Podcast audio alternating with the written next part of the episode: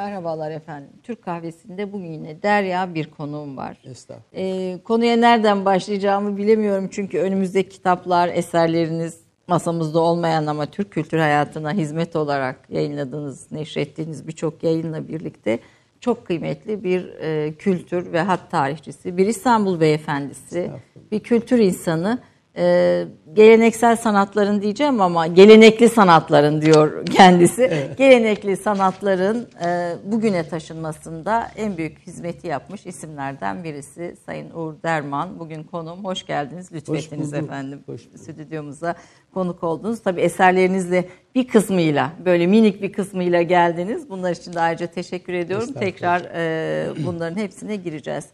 Bir İstanbul beyefendisi dedim. Ya, nedir bir İstanbul beyefendisinin özellikleri efendim? İstanbul beyefendisi İstanbul'un ama eski İstanbul'un bütün halatını üzerinde taşıyan kimselere denir. Bugün eski İstanbul kalmadığı için İstanbul Efendisi de kalmadı benim nazarımda. Doğrucası bu. E, o halat kaldı mı peki? O da kalmadı. Hepsi birden gitti. O nesil gitti. Çünkü bizim İstanbul Efendisi diye bahsettiklerimiz hepsi Osmanlı feyzi almış, o toprağı çiğnemiş kimselerdi. Onlar e, yıllar ilerledikçe dünyadan çekildiler, kaftan arkasına gittiler ve sizin İstanbul Beyefendisi diye bahsettiğiniz kimseler kalmaz oldu. Onlar ne yapar ne yapmaz diye böyle çok minik bir, bir iki cümleyle söyler misiniz? Şimdi mesela hiçbir zaman İslam ile alakası olmayan bir tatbikat. Bir yerde su ile işiniz varsa eliniz yıkadıktan sonra o musluğun üzerine üç defa su serpersiniz. Bu İstanbulluk icabıdır.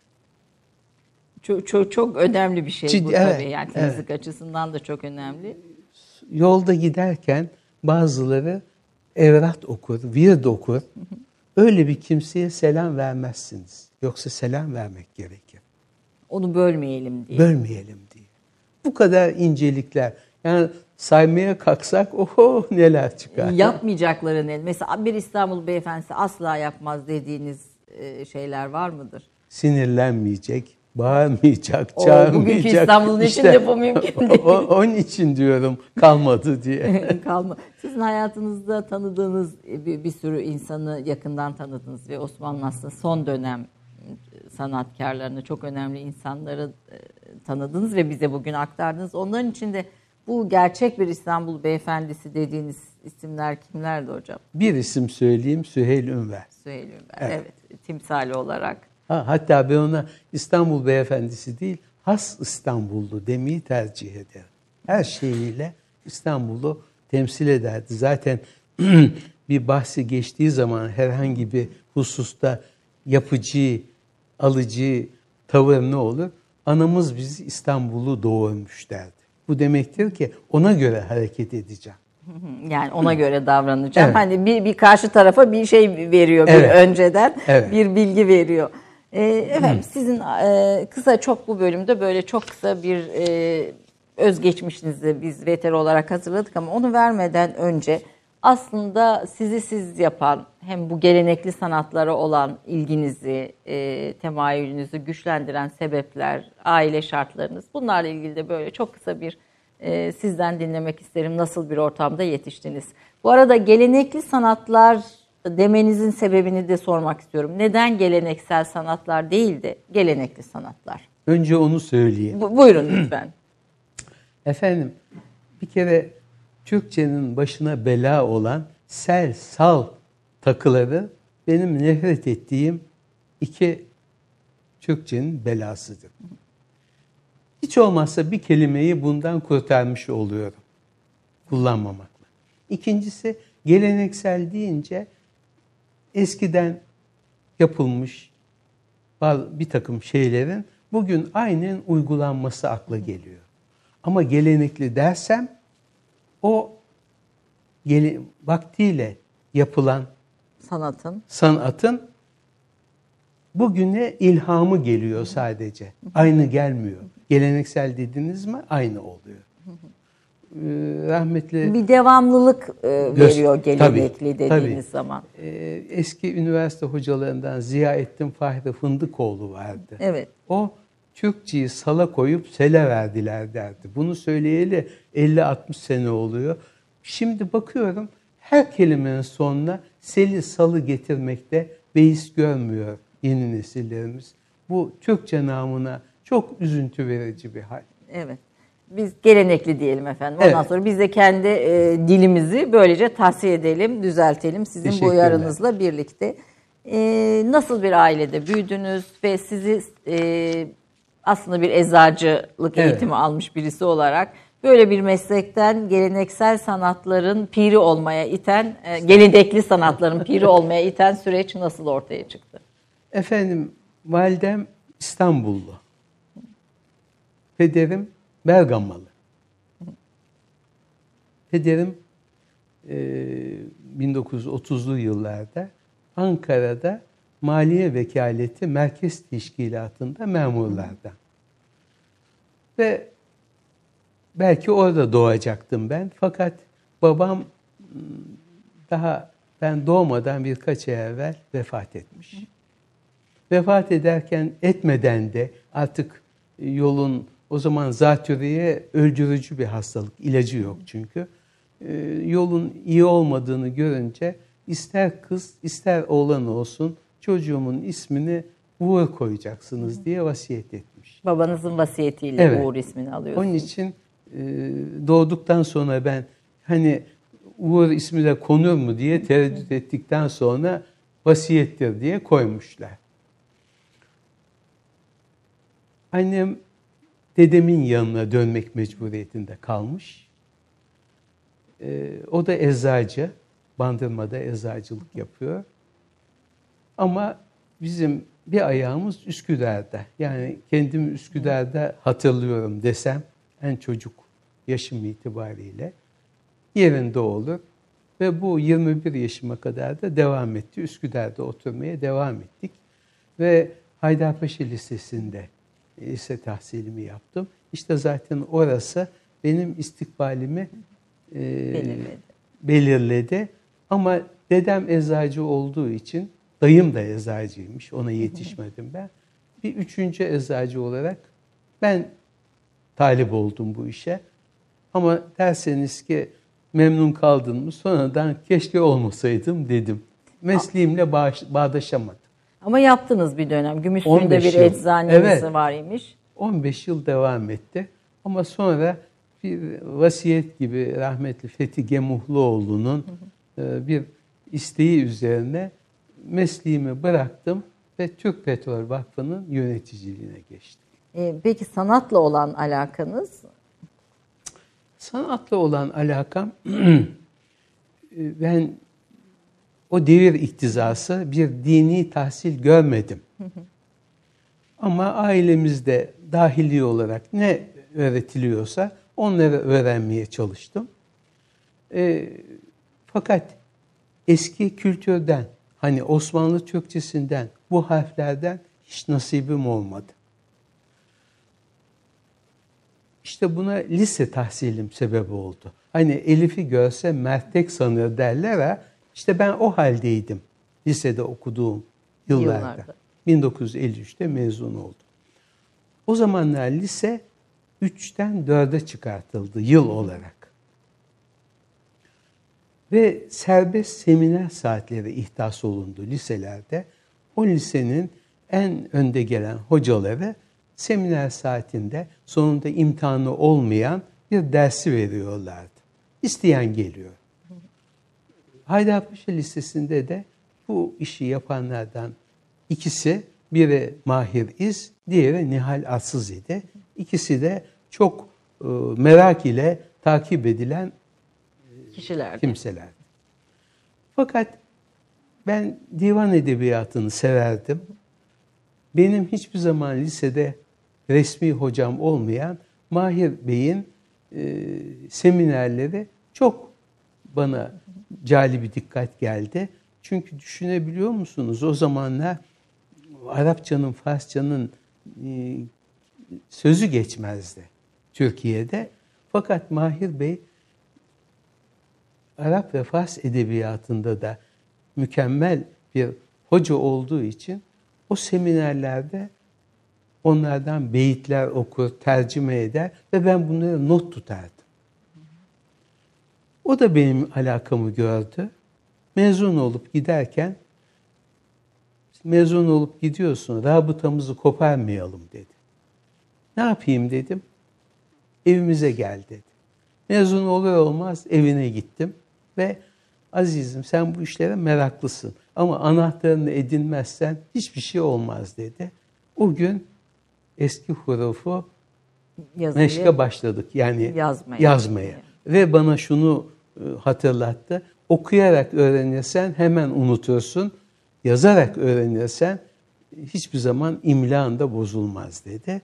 Ve ben de o şekilde öğrenmeye gayret ettim. Ee, Zaten kaleme çok önem veriyorsunuz. Ömrümün Bereketi isimli kitabınızda dikkatimi çekti. Mesela kalem en uzun e, Evet. yazınızın olduğu bölümlerden birisi. Evet. E, Daha sonraki Süheyl Ünver Hoca da ve işte e, işte Türk Petrol Vakfı'nı konuşurken geleceğimiz Aydın Bolak'ta yani bütün aslında sizin hayatınızdaki isimlerin Tabii. hepsinin hayatında da kalem önemli bir şey. Evet.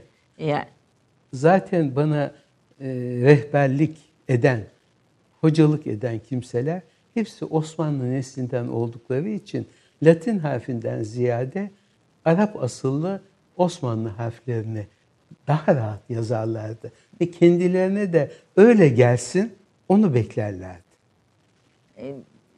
bir alışkanlıkları da o tabii bildikleri, bildikleri tabii. de o. 50 sene yazmışsınız, çizmişsiniz. Bir gecede artık kullanmayacaksın emri geliyor ve ona dönmek, ondan ayrılmak mecburiyetinde kalıyorsunuz. Mümkün değil bu. Ya, Aslında burada konuşalım arzu ederseniz bu e, gelenek gelenekli sanatların veya hat sanatının e, inkitaya uğraması, kesilmesi ve o sürecin e, sanatımız açısından, Türk sanatları açısından oluşturduğu etkiyi izah etmek üzere nasıl bir ortamdı? Yani siz dönemin e, hattatlarıyla da yakından tanıştınız. Tabii. Necmettin Okay Hoca'nın sonra talebesi oldunuz. Evet. Hepsini de tanıyorsunuz. Ne yasaktı o dönemin içinde 1950'li yıllar için konuştuğumuzda? Efendim 50'nin evveliyatı var. Şöyle bir kere 1920'li yıllarda medreselerin kapatılması kanunu 1925'tir. Başlayınca eski devirden kalan eserlerin de tasfiyesi Söz cihetine konusu. gidiliyor. Ve bu çok kayıplara mal oluyor tabii. 1927'de bir çok kötü bir kanun çıkıyor. O kanunda şu e, tu şeylerin binaların üzerindeki tuğra ve metiyelerin kaldırılması kanunu. Ve bunların hepsi de bir sanat eseri. Sanat eseri ve sonra o binanın künyesini veriyor size o kitabede manzum olarak. Onu kaldırıyorsunuz. Nasıl kaldırıyorlar? Efendim Kazıyarak. kanunda e, müziğe taşınacak gibilerden bir elfaz geçiyor ise de aslında zorlarına giden herkes üstünden kazımayı tercih ediyor. Mesela siz bilirsiniz Sultanahmet'te Cevri Kalfa Mektebi Evet, vardır. evet. Onun kitabesi ve Tuğrası, Tuğra'nın iki Tuğrası da gitmiş. Kitabenin de 3-5 satırı kazınmış. Oradan iki faziletli zat, biri muallim Cevdet, biri Necmettin Hoca. Hemen müze müdürü Halil Bey'e haber vermişler. O gelmiş durdurtmuş. Bunun gibi böyle çok vakalar var. Ve haber olmadan giden çok fazla Tabii. sayıda eser var böylece. Derken harf inkılabı geliyor. Harf inkılabında da hiçbir surette bu harflerin kullanılmaması esas. Mesela e, İran Şahı Rıza Pehlevi 1934'te İstanbul'a geliyor. Onun gel- geldiği gün yahut gelmeden evvel köprünün üzerine köprü genişliğinde bir bez Var. üzerinde yafta e, işte kardeş ülkenin e, şahına hoş geldiniz deriz mealinde Farsça bir ibare yer alıyor. Bunu Necmettin Hoca'ya yazdırtıyorlar Celi Talik ile. Bir hattat altına ne yapar? İmzasını koyar. Necmettin diye o da imzasını koyuyor. Ertesi günü İstanbul Müddubumisi yani savcısı Kenan Bey hemen bu imza buradan kaldırılacak diyor. İmza siliniyor. Çünkü bir Türk hattatının Latin harfleri muvacihesinde ismini koyması büyük bir cürüm. Büyük bir suç.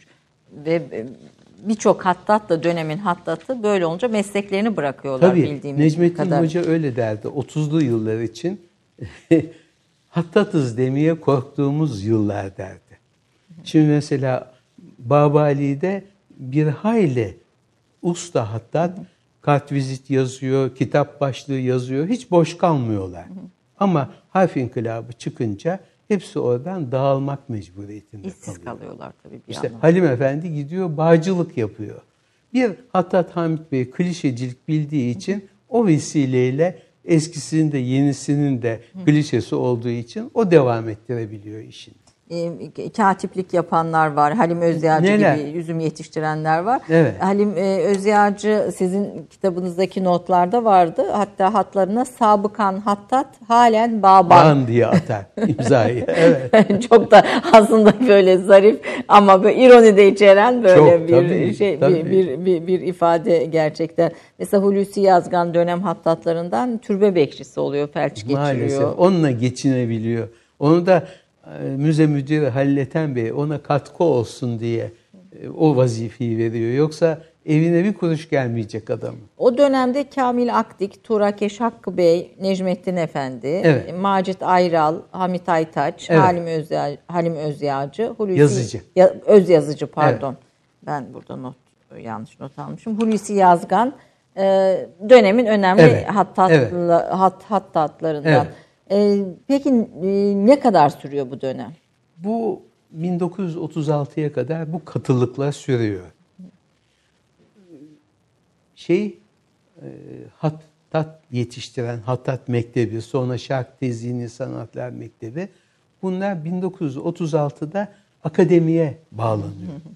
E, bu Medresetül Hattat'ın bununla Hattati, ilgili de bir hatta evet. me- efendim be- beni daha önce de uyardı Uğur Bey bunun doğru telaffuzuyla ilgili fakat ben Deniz hani bu konularda eğitimli de birisi olmadığım için e, A'nın ve İ'nin üzerinde uzatma işareti var. Hatta tin, Evet. tin şeklinde Medresetül Hattatin 100 yaşında bu kıymetli bir eser efendim son derece. E, bu kurum 1915'te 15'te, kuruluyor. Evet. O devre kadar Hattat'ın evinde vesaire de bu iş hallediliyor.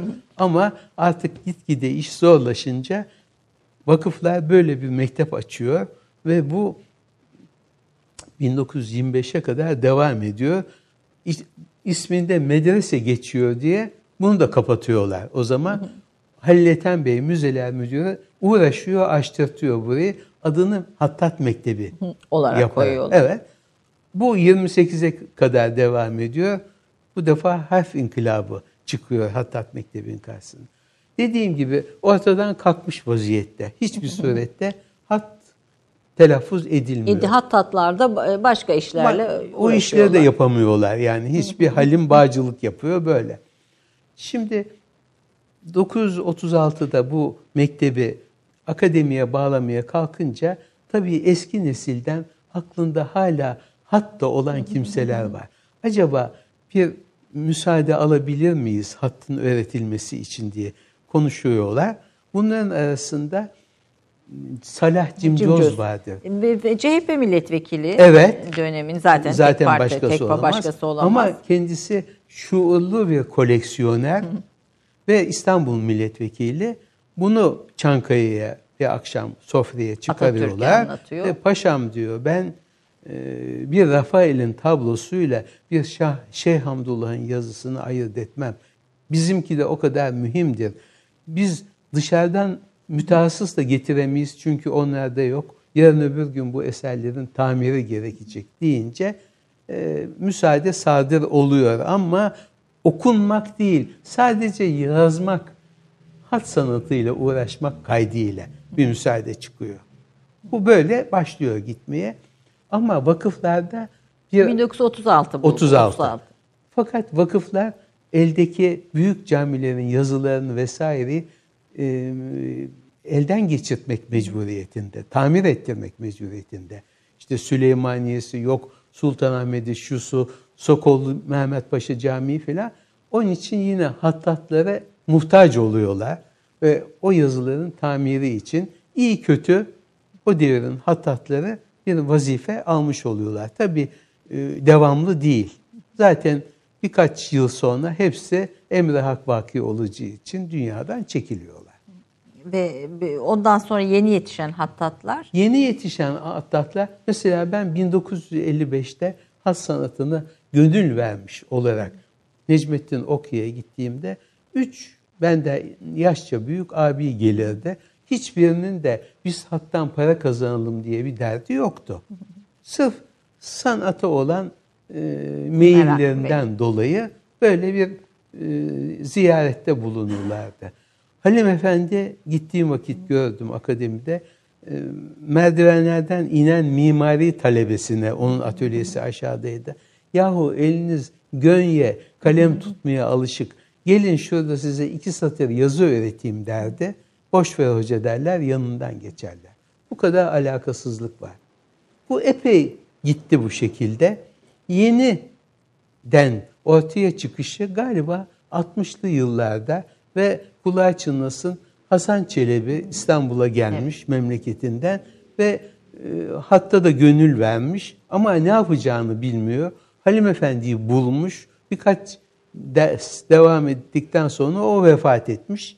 Bu defa onun da hocası olan Hamit Bey'e gitmiş. Hamit Bey o devre kadar hocalık yapmış bir kimse değil.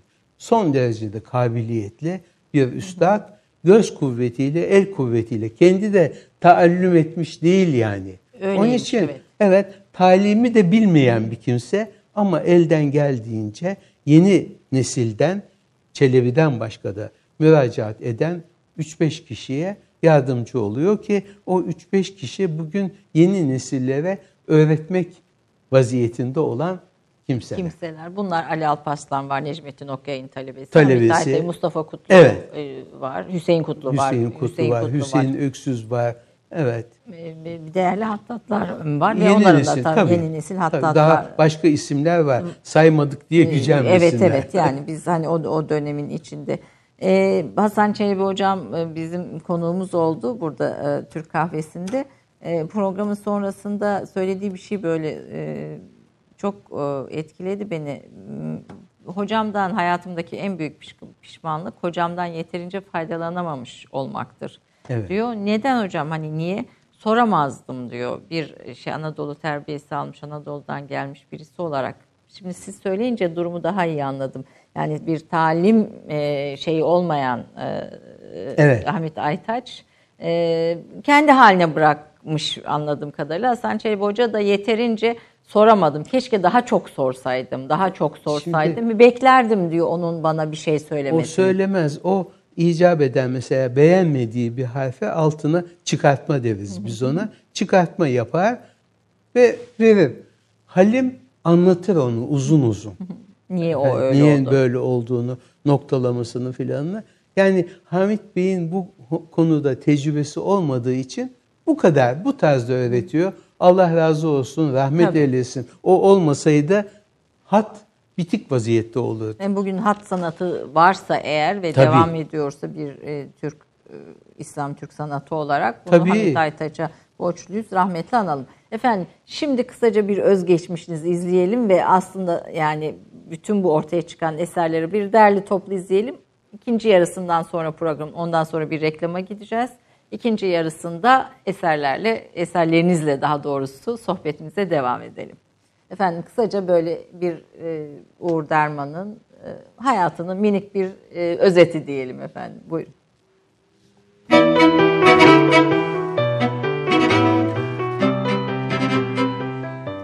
Türk kahvesinde bu hafta konuğumuz başta hat ve ebru sanatı başta olmak üzere klasik Türk sanatlarına büyük hizmetleriyle tanınan sanatçı Uğur Derman. 1935'te Bandırma'da doğdu. Hayalinde birçok tesir bırakacak olan Üsküdar'da büyüdü. Haydarpaşa Lisesi'ni tamamladı lisede Türk kültür hayatının önemli üstadlarından biri olan Mahir İz'den edebiyat dersleri aldı ve onun yönlendirmesiyle Osmanlı yazı ve kültürüne merak saldı. bir aile geleneğini devam ettirerek üniversite eğitimi için İstanbul Üniversitesi Eczacılık Fakültesine girdi. 1977-2006 yılları arasında Türk Petrol Vakfı yöneticiliğinde bulundu. Mahiriz'le 1953'te başlayan Osmanlı Türkçesi ve kültürü üzerine eğitimi 1955'te Üsküdarlı Hezarfen Hattat Necmettin Okya ile devam etti. 1960'da aynı hocadan talik hattı icazeti aldı. Diğer hat cinslerinin inceliklerini öğrendi. Aynı yıllarda Profesör Doktor Süheyl Ünver hocadan, Hattat Macit Ayral ve Halim Öz yazıcı gibi üstadlardan birçok istifadeler sağladı. Bayrağı üstadlardan devralan Uğur Derman, hat ve ebru sanatındaki başarılarının yanında Osmanlı ve İstanbul kültürünü, duruşu, giyimi, lisanı ve derin uzmanlık bilgisiyle temsil eden bir şahsiyet. Uğur Derman çalışmalarıyla 1961'den bu yana Türk kültür hayatının en önemli isimlerinden biri oldu. Hat ve sair kitap sanatları üzerine kitap, makale, ansiklopedi maddesi ve tebliğ olarak 500'ü aşkın çalışması yayınlandı. Hat ve Ebru sanatları üzerine yazıları İslam düşüncesi, hayat, ilgi, Lale dergilerinde yayımlandı. Türk Ansiklopedisi ve Türkiye Diyanet Vakfı İslam Ansiklopedisine maddeler yazdı. Türk hat sanatının tanıtımı için uluslararası platformlarda önemli görevler üstlenen Uğur Derman, Kültür Bakanlığı tarafından Kahire'ye, Cidde'ye ve Chicago'ya yine aynı amaçla İslam Konferansı Teşkilatı, İslam Tarih, Sanat ve Kültür Merkezi tarafından Bağdat'a, Kuveyt'e, İslamabad'a ve Tunus'a gönderildi. Uğur Derman'ın başlıca eserleri arasında medeniyet aleminde yazı ve İslam medeniyetinde kalem güzeli, Türk sanatında Ebru, Türk hat sanatının şaheserleri, İslam kültür mirasında hat sanatı, Letters in Gold, edebi ve hattıyla Ali Alparslan, 99 İstanbul Mushafı, İslam kültüründe hat sanatı ve Medresetül Hattatin 100 yaşında çalışmaları bulunuyor. Türk kültür ve sanatına yaptığı bu hizmetleri vesilesiyle 2002 yılında Türkiye Yazarlar Birliği Üstün Hizmet Ödülüne, 2009 yılında geleneksel sanatlar alanında Cumhurbaşkanlığı Kültür ve Sanat Büyük Ödülüyle aynı yıl Elkin Kan Vakfı Türk Kültürü Araştırma Ödülüne, 2010'da ise UNESCO Yaşayan Kültür Hazinesi ödülüne layık görüldü. Bir dakika reklam arası.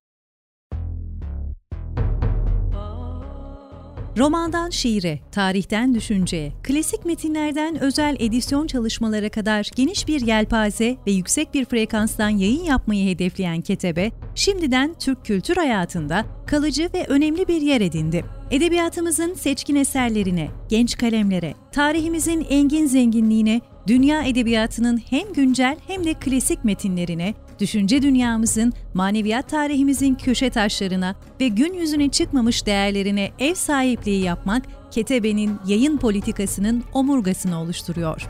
Dünya standartlarında bir yayıncılık anlayışı ve deneyimli kadrosuyla yola çıkan Ketebe yayınları, kitaba, kağıda ve söze hürmet eden bir medeniyetin parçası olarak her şeye geçer, yazı kalır diyor. Reklam arası sona erdi. Efendim Türk kahvesinde konuğum Uğur Derman, değerli bir kültür ve hat tarihçisi, bir kültür insanı. Ee, İspeçiyar. Evet. Ee, Süheyl Ünver'le e, yazışmalarınız, Uğur Derman mektupları e, gerçekten son derece de çok kısa sürede bugün e, siz getirdiğiniz kitabı e, böyle programa bakar e, başlamadan önce baktığımda mektupların hepsi birbirinden güzel Türkçe içeriyor ve mesela pür vefa diye bir şey kullanıyor Evet. Süheyl Bey. Pür vefa bugün kullandığımız bir bir, ta- bir, bir tanım değil. E, Süheyl Bey'in mektubunda geçiyor. Size galiba İspeçiyar der. Evet. demiş. Ne demek efendim? Efendim İtalyancadan geçmiş bir kelime. Eskiden bizde eczacı tabiri kullanılmıyor. İspençiyer veya ne düşüyor aradan İspeçiyer deniyor. E, eskiden eczacı yerine kullanılan hitap dikkatimi çekti Evet. ve, bir kelimeyi de böylece biz de öğrenmiş olduk. Ve Süheyl Hoca bu kelimeyi unutturmamak için bana öyle hitap ederdi. Hiç eczacı demez de İspeçiyer diye. Çok da güzel bir şey, bir, bir hatıra olmuş. Efendim İsveçyer olmaktan hattat olmaya geçiş süreciniz nasıl oldu? Onu hikayesini sizden dinlemek Ben isterim. aslında hattat olamadım çünkü yarıda bıraktım bir sıhhi kusurdan, göz kusurundan dolayı. Hat talebesi diyelim Evet. efendim. Efendim dediğim gibi e, Mahir Hoca'dan e, Osmanlı Türkçesini iyice öğrendikten sonra ertesi yıl yanlışlarıyla beraber kendisine mektup yazabilecek hale gelmiştim. Bir yıl Sırf sürdü. o e, yazarak öğren dediği için o sayede yoksa okuyarak öğrensem 10 senede de bu şekilde yazamazdım. İşte şey, duvarlarda en çok bizim İstanbul'da bulunan şeyler tarihi binaların üzerindeki kitabelerdir. Hani şu 927'de Evet, kaldırılan evet, kazına. Kazanan. Onları hecelemeye başladım. Ve gidiyor o şekilde. Üsküdar'da oturuyoruz. Bizden aşağı yukarı 500 metre yukarıda Toygar Tepesi vardır. Orada da Necmettin Hoca oturduğunu işitiyorum. Çünkü iki ev ötemizde bacanağa oturur, ona gelir giderdi. Görürüm, çekingenliğimden git elini öp, bir şey yap. Yok, öyle bir şey yapamıyoruz. Derken 1955'te benim süt dayım vardı Üsküdar Yeni Camii kayyımı. Necmettin Hoca da orada 40 yıl imam ve hatip olarak hizmet etmiş, ayrılmış sahibi özür olduğu için. Ee, ona söyledim beni götüreceksin diye gittik. Ton ton resimlerinden Evet, görmüşsünüzdür. resimleri de va- ekranda arkadaşlar hazırlarsa verelim. Sevimli Necmettin zat. Okyay hocamızın. Efendim, kabul etti. Dedi ki eğer sülüs nesih yazmak istiyorsanız akademiye Halim Efendi'ye yollayayım sizi dedi. Kıskanmak yok bakın. Ben talikte ihtisas sahibiyim dedi. Ben sizden yazmak istiyorum dedi. Ve böyle başladık. Efendim, Yıl kaç efendim? yıl 1955. 55 oldu. O Evet. beni götüren e, Saim Efendi dersi kaçı olacak münasebetsizliğinde bulunmaz mı sorunca hocanın gözleri yerinden uğradı. Estağfurullah biz parayla öğrenmedik ki parayla öğretelim. Böyle şey bir daha sözünü etmeyin dedi. Tamam. Ee, O Bu burada yine bir parantez açarak hat sanatı ile ilgili e, yazdığınız e, makalelerde bu meşk yani öğretme e, işinin parayla olmadığını, bu daima böyle tarihten itibaren. Geleni hep mi böyle Hep olmuş? bu böyle. Hep bu böyle. Efendim çünkü sanatın zekata addedilmiş bu. Derken biz bu şekilde başladık. Efendim ben mm, sualler soruyorum bol bol. Bir gün eğildi kulağıma evladım sen dedi bir takım şeyleri öğrenmek istiyorsun ama arkadaşların yanında konuşamıyoruz. Ben hep evdeyim. İstediğin zaman gel dedi. Kaç kişi hat dersi alıyordu? Üç kişi. Üç kişi. üç kişi. Evet. O kadar da ıssız diyelim O, yani. evet, evet. Efendim bu şekilde başladık. Ee, hafta arası gitmeye başladım. Bir şey sorduğumda mesela yukarıya çık sandığın sağ tarafındaki cilbende al gel der. Ben ne sorduysam onun cevabını delilli olarak, müdellel olarak bana anlatır. Sözde kalmaz. Orada bir hatta bakar bir Evet, şey. bir şeyi anlatır. Çok istifade ettim kendisinde. Ve İcazetiniz de var. O daha sonra 5 yıla Beş, yakındı. evet. Efendim meşk ettim. Talik hattını meşk ettim. Bittikten sonra icazete layık gördü. Sizin icazetnameniz ve ilk hatlarınızdan da örnekler var arkadaşlar. Bu Halim Efendi. Bu Halim yanımızdaki. Efendi. Evet. Bu e, bu nedir efendim? Bu Yeserzade'nin bir yazısına bakarken saçlı devrimde Taşlarda hocamla birlikte üstünde. Necmettin Hoca ile beraber. Neyle geçinirdi efendim Necmettin Hoca? Necmettin Hoca e, bir e, az bir aylığı vardı. Küçük, çok küçük bir aylık. E, akademiden de bağlanmamıştı çünkü personel kanununa göre. Bir de bir gayrimenkulü vardı. Oradan gelirdi bir şey. Yani Necmettin Hoca'ya dönelim. evet, Evet, Mahir İz, Necmettin Okyay ve Süheyl Ünver. Evet. De çökmüş Önde- fakir. Siz öndesiniz. Peki efendim size tekrar döndüğümüzde e, bu eğitiminiz 5 yıl herhalde sürdü. Dört buçuk yıl, Dört evet. buçuk yıl sürdü. Sonra zaten Eczacı Mektebi'ni bitirdiğim zaman e, hattan da icazetimi almıştım. İlk hat örneklerinizi arkadaşlarımız bulursa editörümüz Semra Hanım daha önce not. Evet, Evet. Bu icazetname, Bu- yazılarımdan biri. Evet. Efendim. Bu şekilde arkadan askerlik geldi. Ha şunu söyleyeyim. Ben 4 yılda bitmesi gereken eczacı mektebini İstanbul'dan belki başka bir yere çıkarım askerlikte diye 6 senede bitirdim. Ki dersinizi devam edesiniz. Dersten ziyade hoca yaşlıydı. Bir emre hak vakı olur yanarım diye iki yıl daha uzatmış oldum ama hocam 976'ya kadar yaşadı. Sonra- Bu hattat ve talebe ilişkisi çok önemli bir ilişki. Ee, sadece eserlerinizde de yine e, bunun sürekli altını çiziyorsunuz. Sadece bir yazı yazmayı öğretmiyor size hattat. Ee, ne öğretiyor başka? İşte yine İstanbulluluğa giren hususlar nasıl davranmak gerektiğini öğretiyor her şeyden evvel. Ve bu sanatlarda üç şey aranır. Biri kabiliyet. O yoksa zaten hiçbir şey olmaz. İkincisi sabır. Üçüncüsü müdavemet. Yani devamlı onunla uğraşabilmek. Bu üçü olmazsa sanatı öğrenmeniz imkanı Mümkün olmaz. olmaz. Evet. Ee, bunu sağlayacak tedbirleri alır hoca. Yani o sabrı göstermenizi ister. Hatta hatta bilhassa eski devirde çok olurmuş.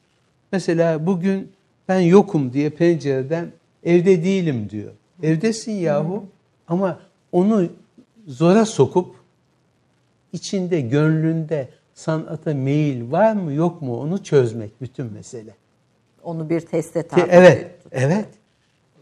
Ha, Onların içinde aman öğretmezse öğretmesin gelmem ben diyenler de çıkıyor muhakkak ki. Bu şekilde e, yeni yetişecek olanın sabrıyla beraber devamlılığını ölçmüş oluyor. mukavemetini de Evet. tabii bu, bu, bu sürecin içinde ölçüyor. Ee, Necmi sonra eczacı oldunuz. Evet sonra askere gittim. İki yıl İstanbul'dan e, uzaklaştım efendim. Diyarbakır'da askerlik yaptım. E, o arada işte bizim Süheyl Hoca Amerika'ya gitmişti. Süheyl Ünver Hoca ile e, hayatınızdaki yeri nedir? Sizi yazıya teşvik edenlerden Tabii, birisi o, onu- eden o hatta. Evet, onu söyleyelim tabii efendim. Şimdi m, kendisiyle ben 1957 başlarında tanıştım.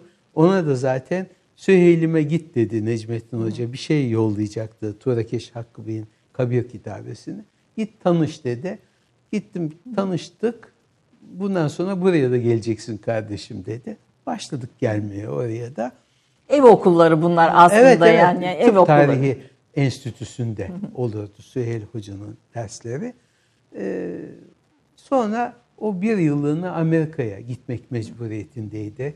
Ee, hem misafir profesör hem de oğlunun tahsili için.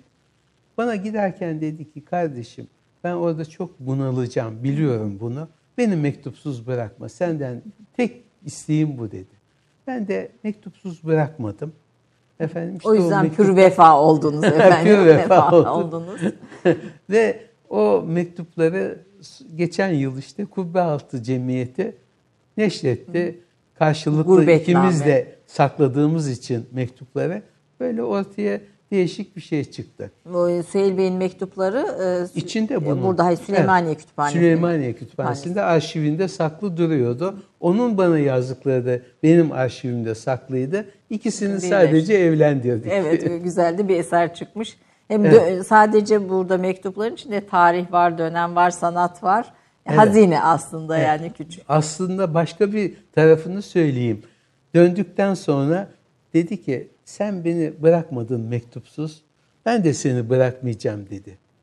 Hiç mana veremedim buna. Ben ne bileyim Diyarbakır'a askerlik için gideceğimi. O zaman çeşni değiştirdik. Ve mm, zarf kağıda yazılan eski mektuplar 16'şer sayfalık deftere döndü. O Hoca bana deftere yazıyor. Ben de ona deftere yazıyorum. Onlar şimdi bende duruyor. Kendine yazdıklarımı da al bunlar da sende dursun dedi. Yani herhalde kitap olsa bir 5'e 600 sayfaya çıkar, o çıkar iş. dur. Öyle. Süheyl Hoca'dan e, size kalan ne oldu? Süheyl Hoca'dan Ve devam ettirdiğiniz bugün içinde.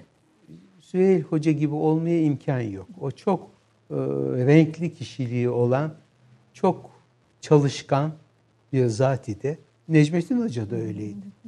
Efendim, vefatına yakın günlerde ziyaretine gittim. Hocam nasılsınız dedim. Ölmeye çalışıyorum dedi. Hep çalışmak girerdi Hayat, fiilin içine. ölmeye Böyle. çalışmakta Evet, bir iş evet. olarak. Süheyl Hoca ile e, çok yakınlığımız oldu. Bir kere kendisi e, İstanbul'da gittiği her yere beni de yanında götürmeyi ihtiyat haline getirmişti.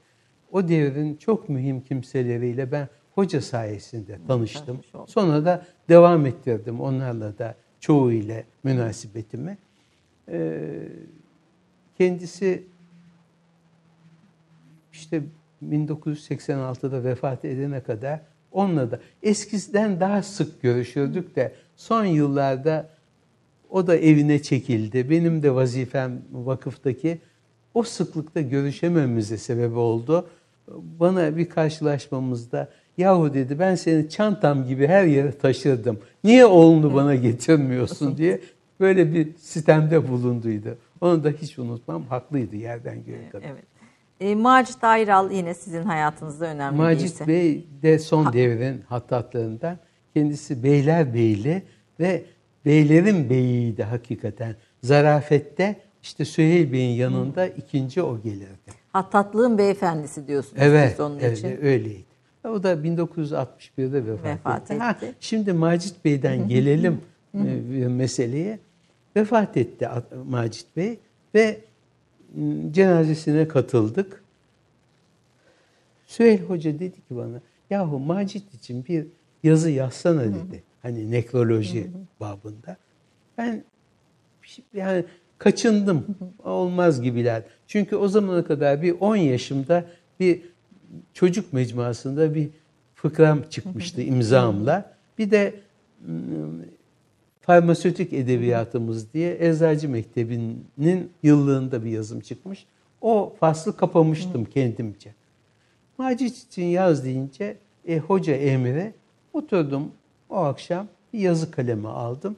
Ertesi günü e, tıp tarihi enstitüsüne masasına bıraktım. Yoktu hoca kendisi. Ertesi günü tekrar gidiyorum.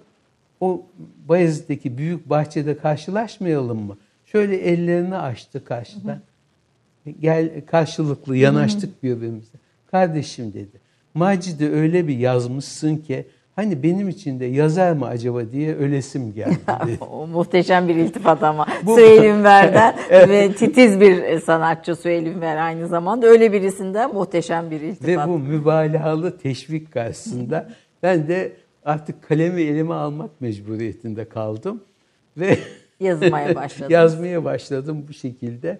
Yoksa hiç yoktu aklım. Kendisi 50 sanat severler diye bir seri neşrederdi. Bunu hemen sana devrediyorum dedi. Yazman için dedi. Yani icbar ediyor bir yandan da. Kaçışı yok. Ondan sonra size devam Evet. ettirmişsiniz. işte bu gördükleriniz hep o mübalağalı cümle sayesinde oldu. Efendim ne bereketli bir cümleymiş ki 500'e yakın yazıya, Şükürler. esere, yayına sebep olmuş. E, ilk eseriniz e, 1980 Türk Hat Sanatı'ndan seçmeler. E, bu hat sanatı ile ilgili daha önce başka kaynak eser var mıydı? O tarzda yoktu da ondan evvel bir yine ilklerden bir e, neşriyatım var. Türk sanatında Ebru. İlk, pardon, 1977. Evet burada zaten e, neşriyat listesinde de ilk o 1977'de. Evet, onu Akbank çıkarmıştı. E, bunları şöyle bakabilir miyiz? Dönem içinde daha önce hiç çıkmamış kitaplar. Hayır, bu Türk sanatında Ebru ilk defa çıktı. İlk defa sizde çıktı. Bu bu arkadaşlar kitap kapağını benim önümde var ama bulabilirlerse e, sevinirim. Siz Ebri olarak Evet. Ebri olarak O söylüyorsunuz. ikisini de söylüyorum. Aslı evri, bulut gibi bulutumsu manasına içinde öyle e, görüntüler olduğu için. Ama e, Ebru da Türkçe'de ebri demek zor gelmiş. O son yüzyılda Ebru'ya dönmüş. E, Ebru da kaş demek. İnsan, içinde Ebru'da böyle Evet, kaş kaşlar. gibi de şekiller var. Bu arada Ebri deyince biz de şey bu Medresetül Hattatin'de bir muhteşem Evet, bir e, Necmettin Ebru. hocanın Ebru, Ebru'su Ebru'leri. bunu arkadaşlar görebilirse gerçekten ama renkleri ve şeyiyle muhteşem bir e, Ebru efendim. Evet. Arkasında da var sanırım. Değil mi? Evet. Ona A- da aynı o A- arkasındaki. aynı de. Ebru mu? Aynı Evet. muhteşem Necmettin Okyay'ın. Evet. Aynı zamanda hat sanatçısı Ebru da Tabii yapıyor. o Necmettin Hoca'yı sayarsam size şimdi o neleri var onun sayacağım zaten. E, Bu şurada da çok güzel bir Ebru var efendim. Bu, Bu Hatip Mehmet Efendi, Ayasofya Hatibi onun bu aşağı yukarı 250 yıl evveline ait bir de şu arka tarafında var. tabii kı- şöyle açayım Evet. ben. Bu da muhteşem. Gene Çok. aynı. Yine Hatip Mehmet Efendi. Aynı sanatçının renkler Evet. ve desenler. Bugün benzerleri yapılabiliyor mu bunların? E, yaklaşıyorlar ama bir kere o boyaları bulmak imkanı yok. o olmadığı Daha için. modern şeyler kullanılıyor şimdi. Peki e, Ebru ile başlamanızın sebebi neydi? Yani bu, bu ilk yayınınızın Ebru olması o dönem içinde. E, Ebru'yu ben Necmettin Hoca'nın yanında tanıdım. Hatta onu da size anlatayım. Bir kere duvarlarında hep yazıların etrafında görüyorum. Acaba öğrenmem mümkün mü dedim. Vakti merhunu var evladım dedi. Yani şimdi zamanı değil gibilerden. de vakti merhunu var Vakti evlat. merhunu var evladım. Evet. Bu şimdi zamanı değil demek Değil. efendim. Evet. Eh ben de hiçbir şey demedim bir daha. Aradan epey zaman geçti. Ve bir pazar günü gittim hocaya. Hanımı açtı kapıyı. Nerede hoca dedim. Teyze dedim. "Ee, Sana mutfakta yemek pişiriyor dedi. Hoca güzel Özbek pilavı yapar. Onu bilirim ama bir münasebeti yok. Git yanına dedi. Gittim. Mutfağa Ebru tezgahı kurulmuş. Teknesi, boyalar vesaire her şey. Gel evladım dedi. Vakti geldi. Yok geliş sebebi var. Ben önümüzdeki hafta bir prostat ameliyatı geçireceğim. Vakıf Kuraba'da dedi. Ola ki bir emre hak vakı olur. içimde ukde kalarak giderim. Onun için sana yatmadan hastaneye şunu göstereyim, öğreteyim istedim dedi. Akşama kadar o gün ne varsa Anlat. tezgahında hepsini yaparak tezgah kurulmuş çünkü. Bir de benim çok sevdiğim bir gel keyfim gel yazısı vardır. Onun da hikayesi ayrı uzun. Efendim onu da hediye etti. Evet. Yani artık daha ötesi yok, Yok bu işin. size verdi tabii Evet. kıymetin de bir şeyi o da bir olsun. nişanesi olarak. Ee, Türk Sanatı'nda Ebru ilk kitabınız, Türk Hat Sanatı'nın şaheserleri ikinci Evet. kitabınız. Ama o döneme kadar hiç çıkmamış eserler bunlar. Ee, bildiğim kadarıyla da hat sanatı ile ilgili e, daha önce yazılmış çok az eser var.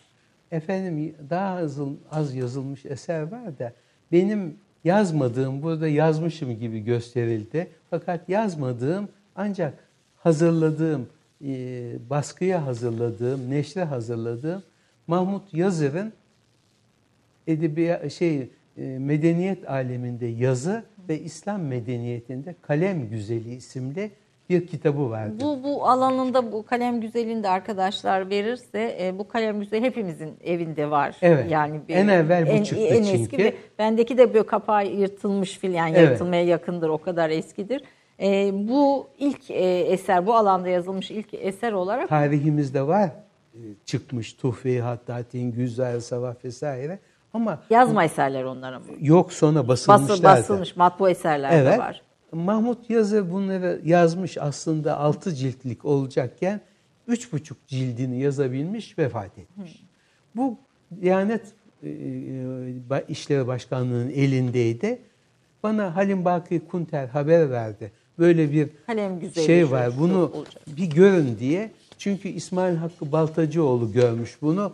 Bunun basılmasına lüzum yok demiş. İçinde kendisi tenkit ediliyor diye. Baktım, hayran oldum. Bu basılmalı dedim. Birkaç ay sonra Diyanet bunu siz hazırlayacaksınız diye teklifte bulundu. O üç cildi de çıkardık aralıklı olarak. Ee, ve ve o arada 1982'de İslam Kültür Mirası'nın İslam e, neydi? Türk hat sanatının şaheserleri mi efendim? Yok. Türk hat sanatının şaheserleri Şaheserleri. O Evet. çıktı işte büyük boyda. Hatta o kadar yokluğu var ki bu işin. isteyenler kesip duvarlarını asabilsinler diye eserleri küçültmeden mümkün mertebe asli ölçüleriyle o kitapta neşrettik. Nitekim çok kimseler kestiler. Ben de suçlandım. Siz kitap katilisiniz diye bu Yani bu, ara- bu arada tabii bu Türk Halk Sanatı'nın şaheserleri çıkarken dönem içinde de bir ilk E, ve bu kadar ilgi göreceği de tahmin edilmiyor. Galiba baskı adedini düşürüyorlar. Öyle şöyle efendim o e, rahmetli Emin Bilgiç'in müsteşar olduğu zamanlarda Kültür Bakanlığı, Kültür Bakanlığı'nda bizim bir Türk Sanatı Kurulu vardı. Ekrem Hakkı Bey, Oktay Aslanapa, e, fakiriniz böyle toplanırdık. Orada böyle bir vazife çıkardılar bana. Hicri yıl, yüzyılın yeni girişi dolayısıyla. Ben de kabullendim ve ikinci olarak işte bu kitap çıktı ortaya. E, ama çok da ilgi gördü. Evet. E, satıldı. Bu kitabın geli, daha şey hali O bir iki yıl evvel çıktı. Çok daha genişletilmiş, daha zengin bir hale. Öbürü çünkü e, daha çevrede kalmıştı. 43 Öyle istenmişti. 43 hattat ve 67 eser Evet. var ama burada burada efendim İki mislimi, üç mislimi 120 öyle. yüz- Evet, 120 öyle. hattat ve 265 eser var efendim. Bu da çok kıymetli bir kitap. Ee, ma- e, böyle şey e, içindeki eserleri itibariyle sahiden edinilmesi gereken e, bir arşiv. Evet. Ar- arşiv kitabı. Şimdi bu Burada işler koleksiyonerlerden de var. tabii, tabii. koleksiyonlar, müzelerden, her yerden var. Bu iş bu şekilde devam ede dursun. Ee, İstanbul'da 1980'de e, İslam Tarih e, Kültür Merkezi açıldı. İrsika, İrsika İrsika'yı yani. kastediyorum. Efendim. İrsika'nın başında da Ekmelettin İhsanoğlu İhsanoğlu, vardı. evet. O da yetişişi itibariyle hat sanatına meftun olanlardandı. O bir e, mesele ortaya attı. Dedi ki biz bunu müsabaka haline getirelim dedi. Ve 1986'da ilki yapılmak üzere galiba şimdiye kadar 10. Devam ediyor. Yeni- yeni de bir Üç son- yılda evet, bir. hala evet. yapılıyor. Bu devam ediyor. Yani bunun e, bir müsabaka doğurması bu şekilde İrsika eliyle başladı. Sonra başka İslam ülkeleri bunu gördü. Onlar da hatta yerli bizde de başka kuruluşlar yapmaya başladı. Tabii o kopuk devrenin üstüne bu bir ilaç gibi geldi. Hat sanatının gelişmesinde en önemli adımlardan tabii, birisi de bu tabii. oldu yani. Öyle Değil- Allah değil. için. Ee, ama artık biraz da böyle işte e, Arapça yazmak yani hat yazmak filan e, daha normal hale gelmeye başladı böylece. E, Zaten ona eski devirde de bir şey demiyorlardı. Mesela bu harf inkılabından sonra bir mezar taşına e, yazı yazmak gerekti mi? O Arapça yazılırsa kanun ona bir şey demiyordu. Ama Türkçe yazılırsa onun kaldırılması gerekiyordu. Ee, Arap yazısıyla Türkçe yazılırsa, Evet, Ara- evet. yani Arap yazısı değil mi? Osmanlıca daha Evet, doğrusu Osmanlıca evet. yazılırsa. E, tabii enteresan dönemler bizim de bugünden çok idrak edemediğimiz e, Çok, aslında tabii. e, yaşanan dönemler. E, kitaplarınızın içinde de gördüğümüz şeyler var. E, hat sanatının çok kısa bir şeyle bir üçüncü bölüme geçeceğiz. Hat sanatının Osmanlı dönemindeki hat sanatının da önemli e, ne diyelim e, isimleri var. Bu isimler e, ve hat sanatının gelişmesine katkı sağlayan isimler var ve diyorsunuz ki sanatın en güzel örnekleri 19. yüzyılda verilmiştir. Kimdir efendim? Kısaca bunlardan da bir isim almak isterim sizden. Şimdi hat sanatı Arap aleminde Emeviler devrinde sonra Abbasiler devrinde ki onlar daha binlerden çok daha aşağıdaki yıllar böyle e, gayret gösterilmiş, yapılmış. Derken Bağdat'ta yaşayan 1200'lü yıllarda Yakutül Mustasimi isimli Halife Mustasım'a bağlılığı dolayısıyla öyle anılan bir deha mertebesinde hattat gelmiş. Bu en çok kullanılan hat cinslerini o devirde bir rayına oturtmuş. bir sistem kurmuş. Evet. Ondan sonra Anadolu Büyük Selçuklular İran'da, Anadolu Selçukluları, Osmanlı'nın ilk devirleri hep bu tarzı ellerinden geldiğince yürütmeye çalışmışlar. Ee, Fatih devrinde mesela Fatih'in alakası var böyle şeylerle. Amasya'da hat çok geçerli. Orada yazdırtıyor, İstanbul'a getirtiyor hususi kütüphanesi. Şeyh Hamdullah. Şeyh Hamdullah'a yazdırtıyor. Şeyh Hamdullah Bayezid'in hocası. O tahta geçer geçmez İstanbul'a geliyor. Bayezid şeyhe diyor ki yeni bir tavır çıkarsanız Yakut'un yolundan. Yakut yapılarının en güzelini yapmıştır cevabını veriyor Hamdullah. Ben size hazinedeki Yakut yazılarını vereyim. Üzerinde bir teemmül buyurun diyor. Veriyor o yazıları. Şeyh hakikaten birkaç erbain, kırkar günlük ibadet yalnızlığı, sarı kazı, sarı kadı dediğimiz ki İstanbul'da hala mevcut yere çekiliyor ve şeyhin e, Yakut'un yazılarından ortaya yeni bir tavrı çıkartıyor. Ondan sonra biz buna milli yazımız diyebiliriz. Bu Türk hattı oluyor. Evet, artık. Türk hattı oluyor. Yakut bir şey Şeyh Hamdullah bir deha. Efendim onun karşısına bir Ahmet Karahisari çıkıyor. O Yakut yolunu yeniden ihyaya çalıştığı için mi bütün kıymetine rağmen tutunamıyor. Yeni olan tercih Evet. ediliyor Şeyh Abdullah. Hafız Osman geliyor bir buçuk asır sonra. O da şeyhten seçimlerini yapıyor. İşte Hafız Osman'ın buldukları hala bugün esası teşkil eder. Onun üzerine güzellik ilaveleri yapılmıştır. Ama o, o da bir yol açmış, Evet. o yön vermiş, o Evet. yoldan gidiliyor. Sonra e, Talik yazı dediğimiz bir İran asıllı yazı var. Orada Nestalik diyorlar. O yazıda e, önceleri imad, imad yani İran'daki büyük isim imad gibi yazılırken anadan doğma sağ tarafı feşli Yesari Esad Efendi'nin elinde o da Türk kılığına giriyor. Ama oğlu Yesari Zade. Esad Efendi o babasının da eksiklerini tamamlıyor. Bugün bütün bu yok edilmelere rağmen İstanbul'da yüzün üstünde kitabesi vardır Kazasker Efendi, şeyin Yeserzade'nin. Yeserzade'nin ve bunlar e, önemli eserlerin üzerinde Tabii. ve biz geçiyoruz. Evet. Yani ve hepsi de bir sanat eseri. Hiç şüpheniz olmaz. Yani e, perspektif var çünkü içlerinde. Tabii, Bir, tabii. Onlar mesela Yani- Rakım var. Bu da aynı şekilde Celil Sülüs'te. Yesari Zade.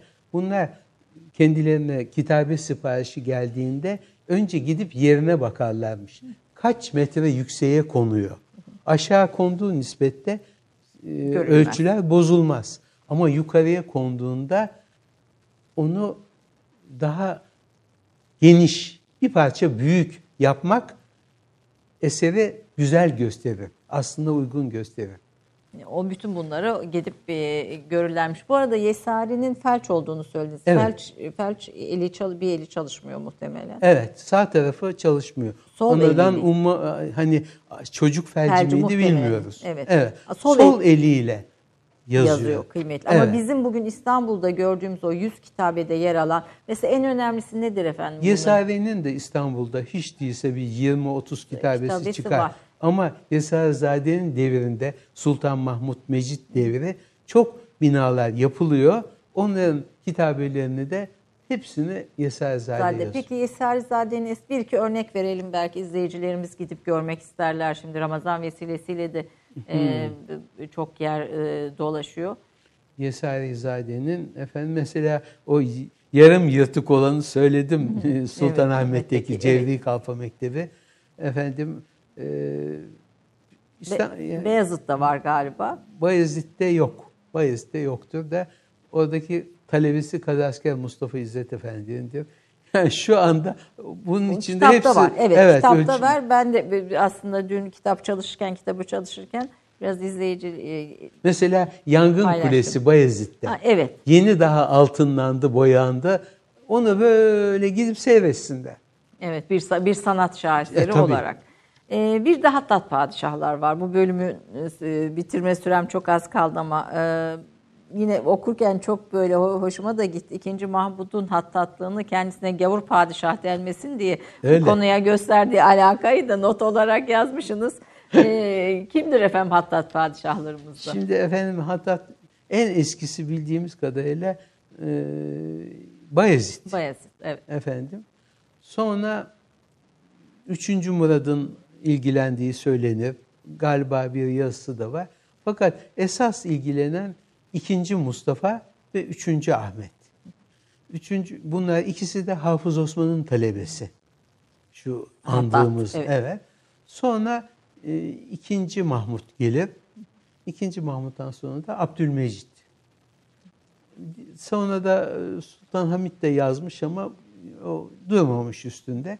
Bunların içinde en önde geleni 3. Ahmet'tir. 3. Ahmet'in bir hususiyeti Celil Sülüs'le uğraştığı gibi Tuğra'yla da uğraşmış. Tuğra malum e, Osman Gazi'ninki yok elde ama Orhan Gazi'den başlayarak e, son padişahımıza kadar gelen ve e, her padişah için ayrı bir uygulama gösteren yani bugün TC neyse o Tuğra'da- zaman da Tuğra o.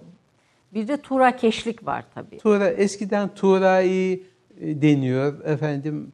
Tuğrakeş Tanzimat'tan sonra verilen isim. İsim, o. Muvakki deniyor eskiden mesela. Böyle bir takım değişik isimleri var. İsimler de var. Ee, Evet, ikinci e Mahmut işte da- şey 3. Ahmet e, Topkapı Sarayı'ndadır aslı. Bir murakka yani yazı albüm, Tuğra albümü tertip ediyor. Bunun içinde kendi Tuğrasından başka muhtelif cümleleri Tuğra şekline getirip e, aynı zamanda e, şey yaparak e, bunları tesip ettirerek güzel bir albüm ortaya çıkartıyor. Şu arada bakın o kitap. Murakka'yı has Evet. şu efendim. Turakeşlik Evet. Padişah Sultan 3. Evet. Ahmet. Bu albüm. Bu albüm ikincisi olmayan bir albümdür. Ha ikincisi var. e, Mısır'a yapmışlar 19. asırda ama bununla hiç kıyas edilmeyecek kadar o da Her e, bir tura bir sanat eseri. Burada çevrede Irvin Cemil Şik var. Irvin Cemil, evet. Irvin Cemil e, Şik O var. çevirmişti. Evet. e, bu bu tarz eserleri galiba hep en onun güzel ismini görüyorum. İngilizceye çeviren Irvin Cemil'dir. Ve sizin ka- kaç kitabınız Japonca'ya da çevrilen kitap? Japonca'ya çevrildi kitap, e, Malayca'ya çevrildi. İrsika'nın çıkardığı kitap e, İslam kültür mirasında hat sanatı. Fennül Hat diye Arapçaya çevrildi. E, İngilizceye çevrildi. Sonra e, Japonca'ya ve Malayca'ya çevrildi. Muhteşem. Yani dünya dillerine de bu arada eserleriniz. Tabii Japonca hat sanatı üzerine de eser, eseriniz var. Ee, efendim bunun gerisini bu hat sanatı ile ilgili e, araştıranlar, kitapları edinenler edinsin diyoruz. Çünkü bugüne gelmek istiyoruz kısa bir reklam arasından sonra. Bu arada Turakeş, e, Murakka'yı hasın tam kelime e, anlamıyla bugüne çevirecek olsak ne deriz? Has padişaha mahsus demek. Evet. Murakka da e, bir araya getirilen kıta dediğimiz yazıların bir araya getirilmesiyle ortaya çıkan e, albüme denir. Yazı albümü yani. Bu, bu eserleri Topkapı Sarayı'nda görüyoruz. Her yerde görürsünüz. Her- her yerde, Murakkalarda. murakka, her yerde Çünkü görün. tek tek kıtaların durması yerine bunların hepsinin bir araya albüm tarzında getirilmesi tercih Ee, edilmiş. eserlerin yanında çiçekler de dikkatimi Tabii, çekti. tesibi vardır her Tesibi, birinde. Tesi her birinin kendine Evet. özel e, görebiliyorsa eğer arkadaşlar şöyle yanındaki çiçekleri de böylece dikkatlere sunalım. Efendim kısa bir reklam arası. Ondan sonra Uğur Derman'la bu güzel söyleşimize devam edeceğiz. Ben çok şey öğreniyorum. Estağfurullah. Lütfettiniz. Tekrar teşekkür ediyorum. Rica ederim. Efendim kısa bir reklam arası. Bir dakika reklam arası. Romandan şiire, tarihten düşünceye, klasik metinlerden özel edisyon çalışmalara kadar geniş bir yelpaze ve yüksek bir frekanstan yayın yapmayı hedefleyen Ketebe, şimdiden Türk kültür hayatında kalıcı ve önemli bir yer edindi. Edebiyatımızın seçkin eserlerine, genç kalemlere, tarihimizin engin zenginliğine, dünya edebiyatının hem güncel hem de klasik metinlerine, düşünce dünyamızın, maneviyat tarihimizin köşe taşlarına ve gün yüzüne çıkmamış değerlerine ev sahipliği yapmak, Ketebe'nin yayın politikasının omurgasını oluşturuyor. Dünya standartlarında bir yayıncılık anlayışı ve deneyimli kadrosuyla yola çıkan Ketebe yayınları, kitaba, kağıda ve söze hürmet eden bir medeniyetin parçası olarak her şeye geçer, yazı kalır diyor. Reklam arası sona erdi. Efendim Türk kahvesinin son yarısına, son bölümüne geldik. Her zamanki bir Türk kahvesi geleneği olarak olan oldu. Süremiz çok az kaldı. Eyvah ben konuğumun bilgisini, tecrübesini aktarmaya yeterince zaman ayıramadım. E, Paniği beni tekrar sardı. Her seferinde böyle bir şeye kapılıyorum. Böyle bir son bölümde çok az süre kaldı diye. Sizin de yine aslında konuşacağımız çok başlık varken ister istemez biraz kısaltmak durumunda kalıyoruz. Efendim şu değerli eser Hasan Rıza Efendi, Sultan Reşat için yazdığı Mustafa Şerif. Ee, e, zaten e- ebadı ve kendisinin ciddiyetini görünce bunun altında çok çok önemli bir şey yattığını ister istemez düşünüyorsunuz. Bu nedir efendim? Hasan Rıza Efendi'nin sanırım e, hattıyla böyle şöyle açıp gösterebilirsem arkadaşlara. Efendim Bu e, Kültür Bakanlığı Cumhurbaşkanımızın da hatta bir şey var, bir bu girişte şey bir yazısı e, var. Yazma Eserler Kurumu'nun Türkiye Yazma Eserler Kurumu Kültür Bakanlığı'na bağlı Bu, çalışıyor. bu arada bu hakkını vermek açısından da söylüyorum. Hani ben çeşitli dönemlerde yaptığım belgesel çekimlerinde de gördüğüm bir şey. Ee, Süleymaniye Yazma Eserler Kütüphanesi ve kurum muhteşem şeyler Çok güzel. yapıyor. Çok büyük bir gelişme Evet, kat bu etti. yazma eserler hele çok faydalı işler yapıyorlar. Bu neşriyattan bir tanesi şimdiye kadar bir hayli eser neşredildi. Bir kısmı sanat değeri olduğu için bir kısmı da tek nüsha, müellif nüshası veyahut çok o devre kadar basılmadan kaldığı için bu devre bunları bastırıp icabında tercümesini yaptırıp Türkçe'ye öyle çıkartıyorlar. Başında da Muhittin Macit Bey çok ehil bir Evet, zat. saygıyla, O var. e, ha- çok güzel gidiyor bu çalışmalar. Şimdi buna gelince padişahların içinde şahısları için musaf yazdırtanlar çıkmıştır eski devirde de. Ee, şey Sultan Reşat kendisi de hatla uğraşmış son devirde. Ee, Eyüp Sultan'daki türbesinde tilavet olunmak üzere o devrin hakikaten büyük bir hat üstadı Hasan Rıza Efendi'ye bir mushaf yazdırmış. Bu, bu arada e, Bulgaristan'da e, Bulgaristan doğumlu galiba hoca. Kim? E, Bulgaristan Bulgaristanlı bir ailenin çocuğu Hasan Rıza Efendi. Hasan Rıza. Zaten. Tabii tabii. Evet. tabii. Hasan Rıza efendim e, 1920'ye kadar yaşamıştır. 1911 yılında bu vazifeyi alıyor üstüne ve bir yılda tamamlıyor. Arkadan teslim ediliyor ve ciltleniyor. Fakat e, nedense aslında içinde vakfiyesi de olduğu halde türbeye konmuyor da Eyüp Sultan'daki Sultan Reşat Türbesi'ne Topkapı Sarayı'nda muhafaza ediliyor. Bu bu şekilde 40-50 yıl geçmiş vaziyette e, Türkiye Yazma Eserler Kurumu bunu basmayı düşündü ve ortaya başkalarının da edinebileceği bir güzellik çıktı. Muhteşem bir güzellik. Evet. Bu arada Süheyl Ünver'in Hasan Rıza Efendi'nin ömrünün son yıllarında çizdiği e, kara kalem resmi de var. Çünkü eniştesi Süheyl Bey. Öyle mi? Öyle mi? Evet. evet. Oradan Halasının demek kocası. Kocası, eniştesi oradan e, divançesi var işin Evet. içinde. Tabii yazılarda muhteşem. Evet. E, bunu edinebiliyor muyuz efendim? Bunu Yazma Eserler Kurumu'nda inşallah kalmıştır. Çünkü bin tane basıldı. Evet, çok kıymetli bir gerçekten içinde baktığımızda da Evet. o değeri e, görüyoruz. Şöyle uzatayım. Efendim bugüne biraz gelip şimdi birçok eser tabii bu eserlerin içinde dediğiniz gibi bir sürü yabancı dile çevrilmiş. Japonca hat sanatı dahil olmak üzere aslında. Evet. Hat sanatının künhüne vakıf olmak isteyen sizin eserlerinizden e, buna e, e, bu bilgiyi edinebilir hepsinde.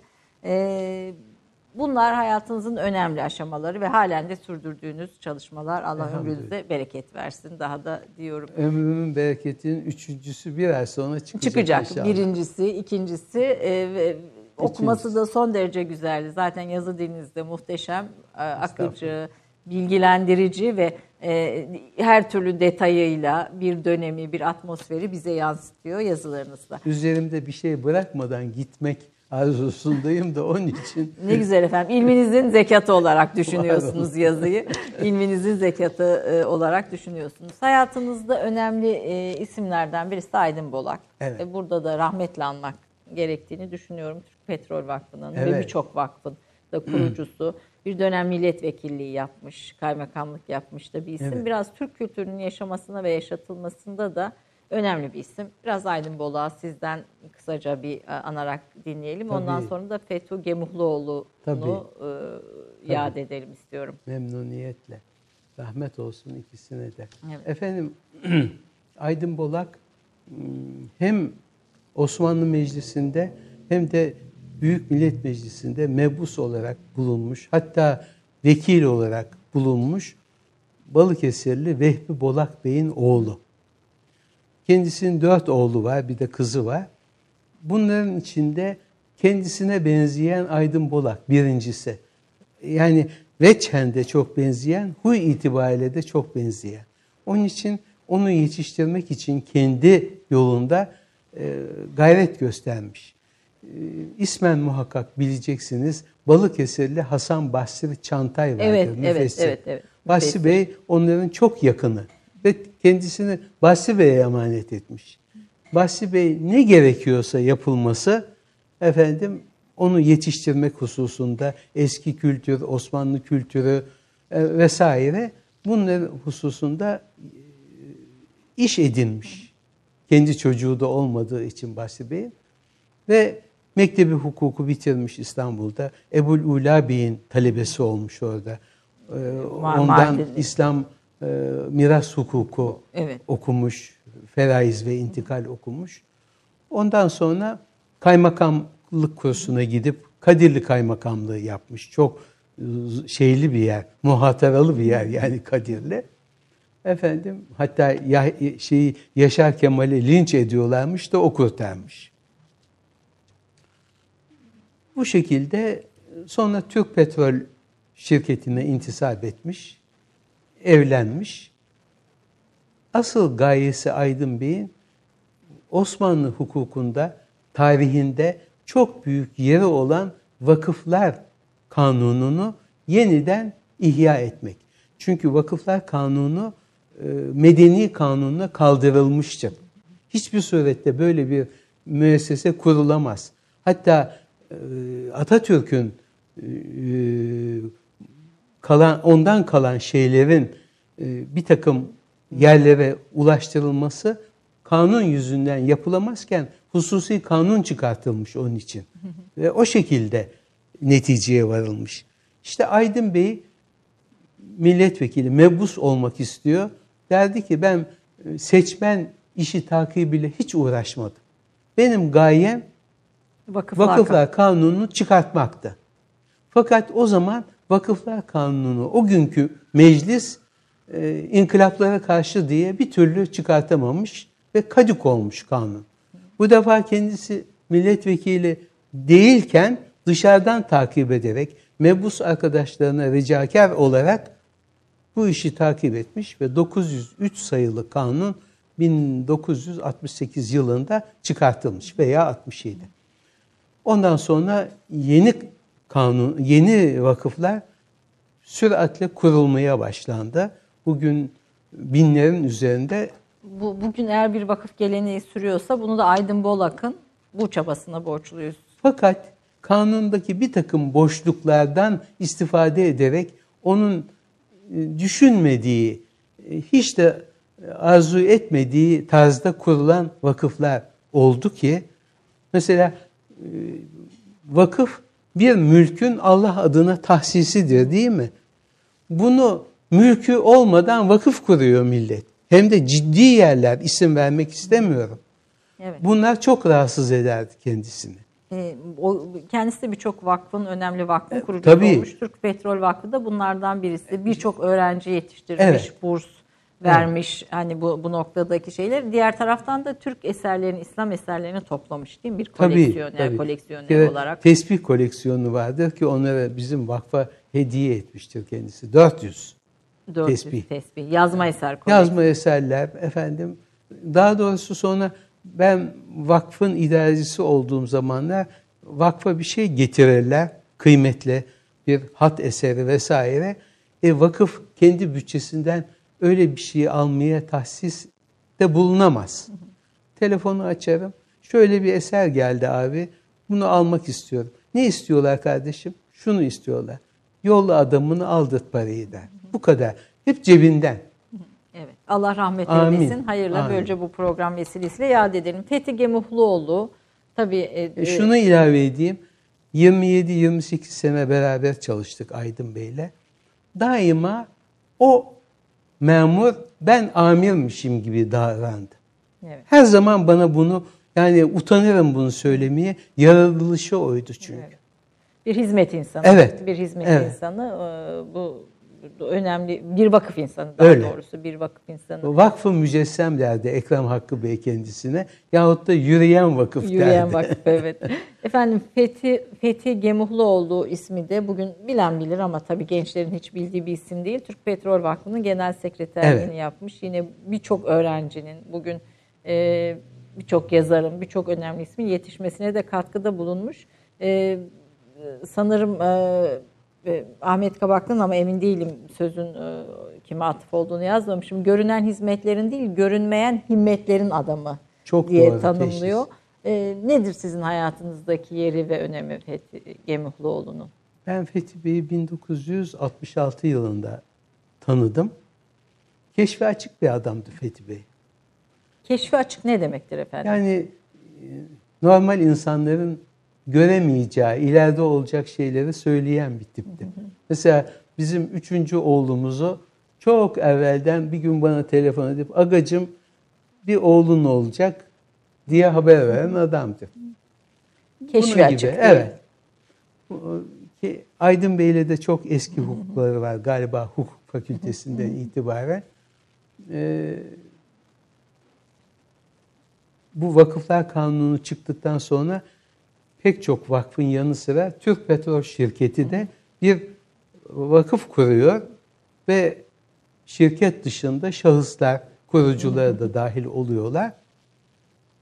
Bu şekilde Fethi Bey de o günlerde galiba bir iş değiştirmek arzusunda bir vesileyle Aydın Bey'e diyor ki bu memleket bir pis kedi gibi yavrularını yer diyor.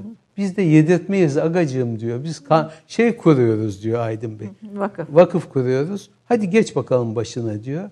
Fethi Bey de başına geçiyor. 1969'dan itibaren. Ee, bugün üniversite rektörleri, milletvekilleri, daha üst seviye hatta kimseler hep vakfın çocuklarıdır. Ama hiç biz onlarla karşılıklı gelmeyiz. Çünkü sağ elin yaptığını sol el bilmeyecek felsefesi içinde olduğundan onlar hatırlarsa bizi sorarlar. Hatırlamazsa sormazlar. Ben de Fethi abinin bir vasiyeti olarak çünkü bile bile gitti o. Ölümü de öyle oldu. Onun halefi olmaya çalıştım. 29 yılda ona devam ettim. Bu arada eczacılığı da bıraktım işte Bıraktınız. başta. Evet. bir Türk Petrol Vakfı'na geçince Evet. zaten eczacılık bu mesleği tamamen e, eczacılık mesleğini bırakıp e, çok önemli bir kültür hizmeti yapmaya Hala devam ediyor. Hala devam ediyor. Evet. E, koleksiyon koleksiyonlarınız da var bildiğim Var. kadarıyla iyi bir Var. koleksiyonersiniz. Yani e, tespih koleksiyonu dışında e, resim, Türk resmi, efendim e, pek çok yazı, Kur'an-ı Kerimler vesaire Nerede bunları da Ortaköy'deki Türk Petrol Vakfı Vakfı'nda binasında orada, orada duruyor. görülebilir. Evet. Efendim programımızın sonuna geldik. Bir e, son günlerde gündeme gelen bir konu var. Büyük Çamlıca Camii çerçevesinde sizin iki ay önce e, sanırım Şubat ayı içinde Şubat yaptığınız, sonu. Şubat sonu yaptığınız bir programda, bir konuk olduğunuz bir programda söylediğiniz bir söz bir siyasi tartışmanın şeyine, merkezine yerleşti. E, Onunla ilgili de bir şeyler söylemenizi isterim. Çünkü e, sanırım siz de sonra gidip yerinde tetkik ettiniz meseleyi. Gördünüz büyük e, Çamlıca Camii'ni de gördünüz ve olayın öyle olmadığını da bir şekilde görme imkanı buldunuz. Bununla ilgili ne söylemek istersiniz? Ben üç ay evvel böyle bir e, samimi düşüncemi, çünkü o zamanlar duydum e, bir müze açılacağını caminin alt katında. E, yeni binalarda ne yaparsanız yapın o soğukluğun, o rutubetin kesilme ihtimali olmaz. Onun için böyle bir müzenin açılmasından endişeliyim diye bir beyanda Bu arada bulundum. mesela müze olarak yapılan binalarda yeni olmuyor mu efendim? Mesela bir, bir herhangi yani müze olacak bir binanın e, biraz vakit mi geçmesi E, gerekiyor? başka türlü o halin giderilmesine imkan yok. Düşünün ki o kalın duvarların içi sıcak, soğukluğu ve ne de olsa rutubeti içine çekiyor. Çekiyor. Peki efendim. Sonra- Onu önlemeye. Böyle bir beyanım oldu ve sözlerimin hiçbir siyasi muhtevası yoktu. Ama Türkiye'de artık çok garip şeyler oluyor. Son devirde benim sözlerim tamamen siyasi vasata çekilir bir hal aldı ki ben o tarafında değilim işin. Hatta gittim gördüm de zaten ortada hiçbir şey yok. İleriye dönük ne kadar zamanda böyle bir şey yapılırsa ondan sonra kalkılacağı bana beyan edildi. Onun için Yani bir talep yani Cumhurbaşkanlığının bu konuda bir talebi yok. Topkapı eserleriyle Öyleymiş, ilgili evet. evet hiçbir talepleri yok. Bir e, Topkapı Sarayı'nın deposunda bulunan eserlerin tabloların deposunda bulunan ve Evet. aslında çok iyi şartlarda da değil sarayın kendisine ait de bir takım şeyler var. Evet. O, o tabloların da e, kullanılacağı ve aslında şey açığa gün yüzüne çıkartılacağı bir proje çalışması çerçevesinde sunulmuş bir şey ama daha Evet. henüz proje aşamasında. Daha ortada hiçbir şey olmadığı gibi. Asıl benim üstünde durmak istediğim şey Topkapı Sarayı, Türk İslam Eserleri Müzesi gibi cihan şumul müzeler. Bakımsız. Evet mesela Zelzel'den sonra bina bakımı yapıldı, şu yapıldı. Ama eserlerin tek tek elden geçip ileriki asırlara diyeceğim. Yıllara değil asırlara armağan edilmesi lazım. Bu projede sanırım böyle bir İnşallah. elden geçirmeyi de zaten kapsıyor. Bir üçüncü Türk İslam eserlerinden sonra bir üçüncü müze. Ee, ama daha henüz proje aşamasında, daha çalışma aşamasında bu yüzden buradan sizin e, de böyle bir tahsihin, bir düzeltmenin gelmesini de bu Evet. programda önemli buluyorum. Gidip gördünüz değil mi mekan? Gördüm. Gördüm Ee, ama büyük, büyüklük olarak filan Çok geniş bir yer. Yani camiye girecek vaktim olmadı fakat müze olacak. Evet yeri gördüm. Şimdi duvardan ibaret. Daha- Çok himmet ister. daha uzun bir Oo, zaman tabii. uzun bir zaman olur. Tabii. Sizin de büyük katkılarınız olur. Ee, umut ediyorum bu tecrübe ve birikimle. Ben o konuşmada haber vermiyorlar ki, sormuyorlar ki demiştim. Sorulursa gayret ederim. Evet, elbette sizden de fikir alacaklardır e, diye düşünüyorum. Efendim çok teşekkür ediyorum. Lütfettiniz. Bilgi birikim, birikiminizi bize e, açtınız. E, ilminizi açtınız diyelim. Eserlerinizin yanında. Umarım e, keyifle izlediğiniz bir sohbet olmuştur. E, her zaman Uğur Derman Hoca ile sohbet etmek mümkün olmaz hepimiz için. Biz de televizyoncular olarak mesleğimizin gereği bu birikimi ilgilenen, meraklısı olan herkese ulaştırmaktan dolayı çok mutluyuz efendim. Bana şeref verdiniz. Tekrar tekrar teşekkür ediyorum. Efendim Türk Kahvesi'nden de bugünlük bu kadar. Haftaya bir konukla, yeni bir konukla, yine Derya bir konukla buluşmak üzere. Hoşçakalın diyorum.